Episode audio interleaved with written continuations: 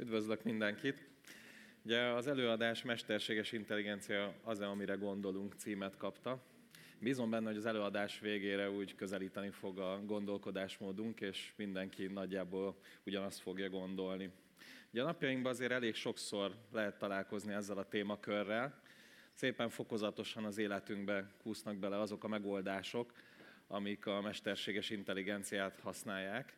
És éppen ezért egy fontos témakör szerintem minden informatikai területen dolgozó ember számára, hogy elkezdjen vele foglalkozni.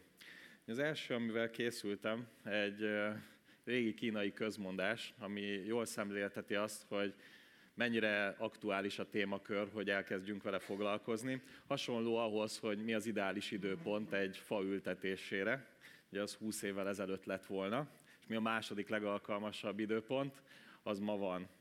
És azt gondolom, hogy célszerű lenne mindenkinek elkezdeni a témakört, végig gondolni, hogy egyáltalán a saját területét hogyan befolyásolhatja, illetve milyen hatással lehet a jövőben az életére. Ugye, ami egy nagyon fontos témakör a terület megértéséhez, az, exponenciális szemléletmód. Nem tudom, hogy hányan vannak közöttetek, akik találkoztak már ezzel. Viszonylag kevesen. Úgyhogy azért így szemléltetném is. Ugye maga a technológia exponenciális tempóban fejlődik. Elegendő arra gondolnunk, hogy amikor vettünk mondjuk egy merevlemezt, akár a 90-es évek közepén, az milyen kapacitású volt, illetve manapság már egy mobiltelefon is milyen kapacitással rendelkezik ehhez képest. Tehát könnyű belátni azt, hogy sokkal gyorsabban érkezik a technológia, mint amire számítanánk. Ugye sokan nem is gondolnánk, hogy közeljövőben utazhatunk repülőtaxikkal, és ehhez képest jövő évben már kereskedelmi forgalomban is használni fogják több országban. És készültem egy példával, ami jól szemlélteti a különbséget a lineáris gondolkodás és az exponenciális gondolkodás között. Nagyon egyszerű példa. Van két lehetőségünk. Az egyik az, hogy minden nap kapunk 10 dollárt, mint zseppénz, illetve ezzel szembeállított lehetőség az az, hogy egy centről indulunk, és minden nap egy centtel többet kapunk. Akkor egy játékra invitálnálak titeket, melyiket választanátok a két lehetőség közül? Tegye föl először az a kezét, aki a 10 dollárt. Akkor közelítünk már az exponenciális gondolkodásmódhoz. Megnézzük ezt egy 10 évvel későbbi időpontban. Ugye az első lehetőség szerint 36.500 dollárt kerestünk volna, míg a második lehetőségnél már ez 66 ezer dollár. És azért könnyű belátni, hogy milyen sebességgel fejlődik akár mondjuk egy pénzügyi megtakarítás is, hogyha ha ilyen összehasonlítást végzünk. Ugye ugyanezt 20 évvel később nézzük, akkor még döbbenetesebb a különbség. Ugye ugyanerre lehet számolni majd a technológiánál is, és éppen ezért szerintem fontos, hogy minél hamarabb elkezdjünk vele barátkozni. Ugye, ami szerintem egy nagyon fontos témakör a mesterséges intelligencia kapcsán, megismerjük az evolúcióját. Ugye rengetegszer beszélünk a mesterséges intelligenciáról, de nem tudjuk, hogy az, az milyen szintet képvisel ezen belül. Kezdhetjük a legegyszerűbb rendszerektől. Alapvetően 7 szintet különböztetünk meg. Ebből 5 szint az, amiről érdemes beszélni, mivel az utolsó kettő az annyira futurisztikus még, hogy hogy az még beláthatatlan, hogy hogyan fog bekövetkezni. Ugye a legelső szintje ezeknek a mesterséges intelligencia megoldásoknak a szabályalapú rendszerek. Ezekkel manapság már mindennapokban találkozunk. Akár a háztartási berendezéseinkről beszélünk, akár egy folyamatautomatizálás RPA-val, de akár vehetünk példaként az utasszállítógépek robotpilótáját is. Ugye ennek volt a következő szintje, kontextus tudatosság és megtartás, ahol egy adott témakört a mesterséges intelligencia feldolgozik, és ami a összegyűlt tudás, azokból tud megfelelő válaszokat adni. Ugye itt a legegyszerűbb példa, amivel most már a mindennapokban is találkozhatunk, azok például a chatbotok, akik például tudnak különböző ötleteket adni, hogy éppen hogyan hajtsunk végre különböző feladatokat, illetve csomó feladatot automatizálnak is. Ja, a következő szintre lépünk, ott már az a legnagyobb különbség, hogy nem csak a tudás érjük el, ami összegyűlt, hanem azt meg is haladjuk. Sok esetben, ami emberi tudás kapcsolódik ehhez a algoritmushoz az ember túl teljesíti. Ugye a legelső példa az 1997-re nyúlik vissza, amikor Gary Kasparov a IBM Deep Blue-val sakkozott, és az első alkalommal a gép megverte az embert. Aztán a későbbiekben a Watson is egy vetélkedőben legyőzte az embereket, illetve az AlphaGo, ami hasonlóan megverte az akkori Go világbajnokot. Ugye itt már látható, hogy az embereknek a tudását felülmúlja ez a mesterséges intelligencia. Ugye a negyedik szinten érvelőgépek vannak, akik nem csak összegyűjtik ezt a tudást, hanem valamilyen szinten már értelmezni is tudják.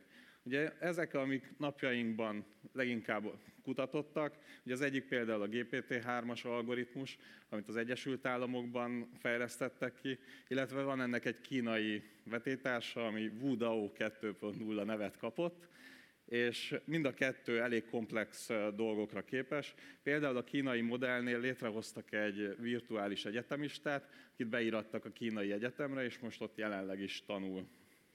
És ugye az ötödik szint az, amit most már a sci-fi filmekből is ismerhetünk, ez nagyjából az, amit mindenki a mesterséges intelligenciának gondol, ami olyan szintet ér el, mint egy ember, és ugyanolyan szinten komplex problémákat meg tud oldani. Ugye ez lesz az a szint, amit hogyha elérünk, akkor bármelyik embernek úgymond a munkáját ki tudja váltani a mesterséges intelligencia. Későbbi szintekről nem beszélnék, áttérnék a jelenlegi helyzetre, különböző modellek fejlődésére, amiket használunk. Ugye az egyik, amiről már az előbb beszéltem, ez a GPT-3-as, ami Generative Pre-trained Transformer 3 nevű modell. Ezt egy OpenAI nevű konzorcium alakította ki, és Manapság is vizsgálják azt, hogy milyen területekre lehet használni, de képes akár kreatív szövegeket írni, adatokból fejlesztés nélkül tud információkat kinyerni, illetve szövegek között összefüggéseket tud találni. Ugye a mai nyitó előadáshoz is ez egy érdekes témakör lehet, mert ott például, hogyha magyar nyelven ez rendelkezésre állna, akkor csomó emberi munkát ki tudna váltani a szövegek elemzésénél. Illetve van például zenealkotás korábbi munkák alapján, Tud például most már képeket is alkotni, tehát elég szövegesen leírni, hogy szeretnénk például egy olyan széket látni, ami avokádó formájú, és készít egy olyan képet, amin egy ilyen szék látható. Ugye GPT-3-as modellnél az egyik, ami egy nagyon érdekes dolog, milyen számítási igény van hozzá, amivel egy ilyen modellt tudunk alkotni.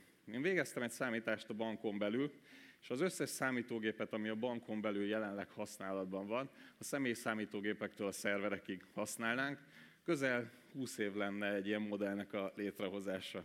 Ugye könnyen belátható, hogy ez éppen ezért nem igazán reális, hogy ezzel elkezdjünk első körben foglalkozni. A hagyományostól eltérő eszközöket kell használni. Illetve a másik, ami egy érdekessége, hogy 175 milliárd paramétert tartalmaz egy ilyen modell, és a magán a modell, modell paraméterszám növekedés az szintén exponenciális számítási teljesítménnyel jár. Tehát, hogyha egy következő bonyolultabb modellt akarunk létrehozni, nagyságrendel nagyobb számítási teljesítményre lesz szükség. Ugye ami érdekes volt a sajtóban, ez az idei évben, az utóbbi három hónapban jelentek meg. Ugye például ezt a GPT-3-as algoritmust elkezdték használni szoftverkódok fejlesztésére is. Tehát sok esetben már elegendő leírni azt, hogy milyen kódot szeretnénk kapni, akár szabad szöveges leírással, és az algoritmus készít egy szoftveres kódot hozzá. Éppen ezért ez egy érdekes koncepció, hogy sokan azt gondolják, hogy a mesterséges intelligencia kapcsán is az informatikusoknak világ végéig lesz munkája, de pont itt látszik, hogy nagyon közel van hozzá a mesterséges intelligencia, hogy az egyszerű fejlesztési feladatokat kiváltsa, és éppen ezért még akár az informatikába is rengeteg munkát ki fog váltani. Illetve amiről már beszéltem, ez a kínai modell, itt az igazán döbbenetes az volt, hogy az 1.0-es verzióját azt nagyjából márciusban jelentették be, az nagyjából annyi paraméterrel rendelkezett, mint a GPT-3, és közel három hónappal később, amit elértek, az egy tízszer nagyobb modell. És ahogy már említettem, exponenciális a számítási teljesítmény növekedése, tehát könnyen belátható, hogy mekkora teljesítmény kellett ahhoz, hogy egy ilyet alkossanak, illetve ami még érdekes, hogy miket fognak tudni ezek az új modellek. Ugye említettem már például ezt a, az egyetemistát, aki beirattak a kínai egyetemre, illetve rengeteg orvosi diagnosztikai tudást is el tud végezni ugyanez a modell. Másik, ami egy érdekes dolog, most nem régiben találkoztam ezzel a cikkel, Google is open source tett egy modellt, ami 1600 milliárd paraméterrel rendelkezik. Ugye ami az szépség hibája ennek, hogy bár open source és elérhető, magát a modellt nem adják oda. Tehát a számítási teljesítményt azt mindenkinek hozzá kell tennie, hogy ezt a modellt meg tudja alkotni, csak az adatokat kapja meg hozzá. Másik, amiről már beszéltem az előbb, az új generációs hardverek. Ez könnyen belátható, hogy jelenlegi hardverekkel ilyen modellek nem készíthetőek. Ugye? Tegnap is volt erről szó, dr. Krasznai Csaba előadásában, hogy itt jöhetnek be a felhős megoldások. Viszont eh, én a saját kutatásom alapján találtam több olyan gyártót is, akivel akár olyan hardvereket is képesek vagyunk vásárolni, amivel on-premise tudunk mesterséges intelligencia modelleket alkotni. Ugye ez abból a szempontból lehet érdekes, hogy házon belül sokkal könnyebb az adatkezelés. Sok esetben a felhős megoldásoknál eléggé limitált, hogy milyen adatokat tudunk feltölteni, és éppen ezért érdekes lesz, hogy akár ezt on-premise tudjuk futtatni. Ugye több gyártót is így bemutatnék. Az egyik például ez a Sambanova Systems, akinél az igazán érdekessége ennek a szlájdnak, hogy a zöld nyílban található hardverek, az ugyanaz a hardware konfiguráció, amivel az OpenAI a GPT-3-as modellt megalkotta. Nekik nagyjából 6 hónap volt az igényük, amíg ezzel a hardware konfigurációval meggenerálták a GPT-3-as modellt. Látható, hogy ebből az új generációs hardwareből egy nyolcad, nem, egy negyed rack szekrény elegendő, és ugyanazt a teljesítmény képes adni, mint a rengeteg grafikus kártyával felszerelt 64 rack szekrényi hardware. A másik, ami egy érdekes vállalat, ez a Cerebras System. Ugye abból a szempontból érdekes, hogy tegnap is láttuk az új Power 10-es szervert, hogy mennyi korral rendelkezik. Most ezekhez képest, ezek az új generációs hardverekben például 850 ezer kor van, ami hatalmas szám, és éppen ezért jelentősen rövidebb idő alatt képes ilyen modelleket alkotni. Ugye a másik, ami nagyon nagy különbség a jelenlegi generációs hardverekhez képest, hogy mivel hogy ennyi kor van egy hardveren belül, sokkal gyorsabb a kommunikáció, és éppen ezért töredék idő alatt, töredék energiafogyasztással képes ugyanazt a modellt megalkotni.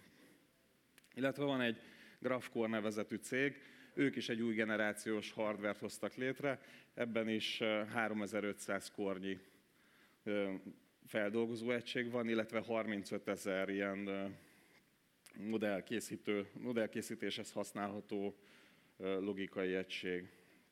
Illetve ami érdekesség volt, hogy a Tesla is az elmúlt egy hónapban jelentette be az új szuperszámítógépét, és nem meglepő, hogy ő is hasonló hardware konfigurációra tért át, mint ezek a nagyobb gyártók. Az egyetlen egy különbség, hogy ő még ezt kvázi prototípusként mutatta be, míg a másik gyártóknál már ez kapható a napi gyakorlatban. Ugye készítettem még egy esettanulmányt. Ugye a, az egyik vetétársunk, az orosz Berbank is épített egy szuper számítógépet. Ugye ők megalkották a GPT-3-as modellt orosz nyelven, amiből az volt egy érdekesség, hogy közel 100 millió dollárt költöttek a hardverre, viszont hogyha az új generációs hardvereket nézzük, akkor az töredéket képvisel ehhez a költséghez képest. A másik, ami egy érdekes aspektus a mesterséges intelligenciának a munkaerő. Ugye, amiről már az előadás elején is beszéltem, rengeteget a jelenlegi munkákból ki fog váltani. Főleg a repetitív, ismétlődő feladatokat folyamatába ki fogja váltani. Ugye ennek az egyik legjobb példája, hogy a jövő évben már több ilyen önvezető autó, kamiont bevezetnek az Egyesült Államokban, ami rengeteg sofőrnek az állását fogja kiváltani. De én azt gondolom, hogy egyéb területeken, akár mondjuk egy IT területet is nézünk, ott is a repetitív feladatok csökkenni fognak. Nagyon sok embernek kell majd újra a magát. A másik, ami ettől egy sokkal komplexebb probléma, az, hogy hogyan kapunk megfelelő szakembert. Ugye van egy fizetési portál, ahol össze lehet hasonlítani technológiai vállalatoknak a fizetését. Én most épp a Google-től gyűjtöttem le egy adatot. Ugye nála hármas szintről indulnak a belépő fejlesztők, és 11-es szint a legmagasabb, mire fölvesznek embert. Ugye, ha megnézzük az itteni fizetéseket, azért látható, hogy már a legalsó szint is a magyar informatikai béreket elég erősen súrolja, és ebből látható, hogy ha nagyon professzionális specialistákat szeretnénk alkalmazni, az egy jelentős problémát fog okozni. És éppen ezért én úgy gondolom, hogy kifejezetten fontos lenne itt a képzésen belül is ezzel foglalkozni, illetve elkezdeni ezt a tudást így az országon belül felépíteni. Ugye éppen ezért egy elég erős gazdasági hatás is várható. Ugye mi pénzügyi szektoron belül készítettünk egy felmérést, rengeteg olyan új lehetőséget nyit meg a mesterséges intelligencia, ami egyik részről hatékonyabbá tesz folyamatokat, illetve vannak olyan új lehetőségek, amik ezáltal nyílnak meg.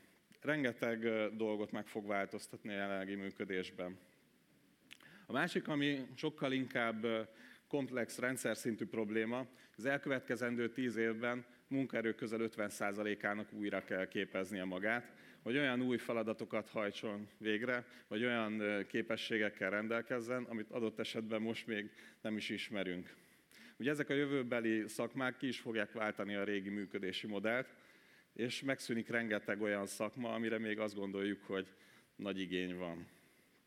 A másik, ami egy érdekes témakör, az iparági példák. Én azt gondolom, hogy ez az, ami leginkább szemlélteti a mesterséges intelligenciának az erejét. Nem tudom, hogy az Ikon nevű vállalatról hányan vannak, akik hallottak, és ők például 3D nyomtatással foglalkoznak. Ugye ez a vállalat is ahhoz képest, hogy 2017-ben alapították az Egyesült Államokban, most már például a NASA is, meg az amerikai hadsereg is őket bízza meg. Ugye, ami az érdekesség ennek a vállalatnak, hogy egyrészt nagyon gyorsan fel tudnak húzni egy normál méretű ingatlant, kevesebb, mint két nap, ameddig elkészül. De ez csak az egyik aspektusa. Az, amellett, hogy nagyon gyorsan és kevés hulladékkal készül, maga az ingatlan fel annyiba kerül, mint egy hagyományos eljárással készített. Ugye az Egyesült Államokban is például ez egy nagyon nagy probléma, hogy nem tudnak annyi ingatlant építeni a szakemberek hiánya miatt, mint amennyire szükség lenne. Viszont az, hogyha olcsóbban többet tudnak létrehozni, ez teljesen megváltoztatja magát a gazdaságot is. A másik, ami egy érdekesség ennek a technológiának, nagyjából három ember kell ahhoz, hogy ezt a technológiát üzemeltesse. Én úgy gondolom, hogy éppen ezért ez jelentősen növekedést fog generálni a következő időszakban.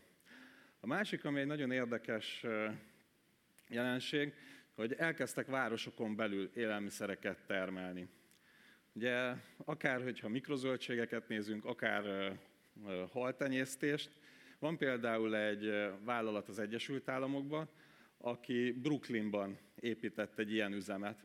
És ugye ami igazán meglepő, hogy egyrészt fel annyiba kerül a, az élelmiszertermelés, mint a hagyományos módszerrel.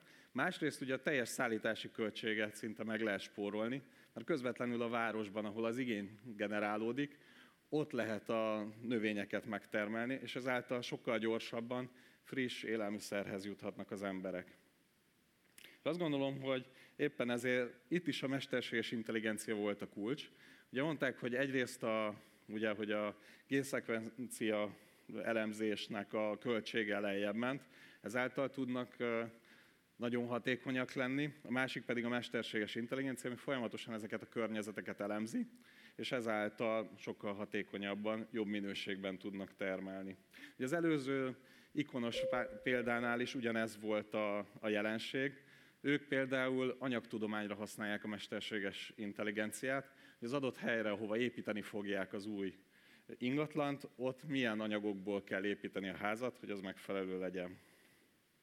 Illetve a gyógykezeléseknél is rengeteg olyan új módszer jelenik meg, ami azt gondolom, hogy hatással lesz ránk. Nagyjából ennyi, amit el szerettem volna mondani. Köszönöm a figyelmet.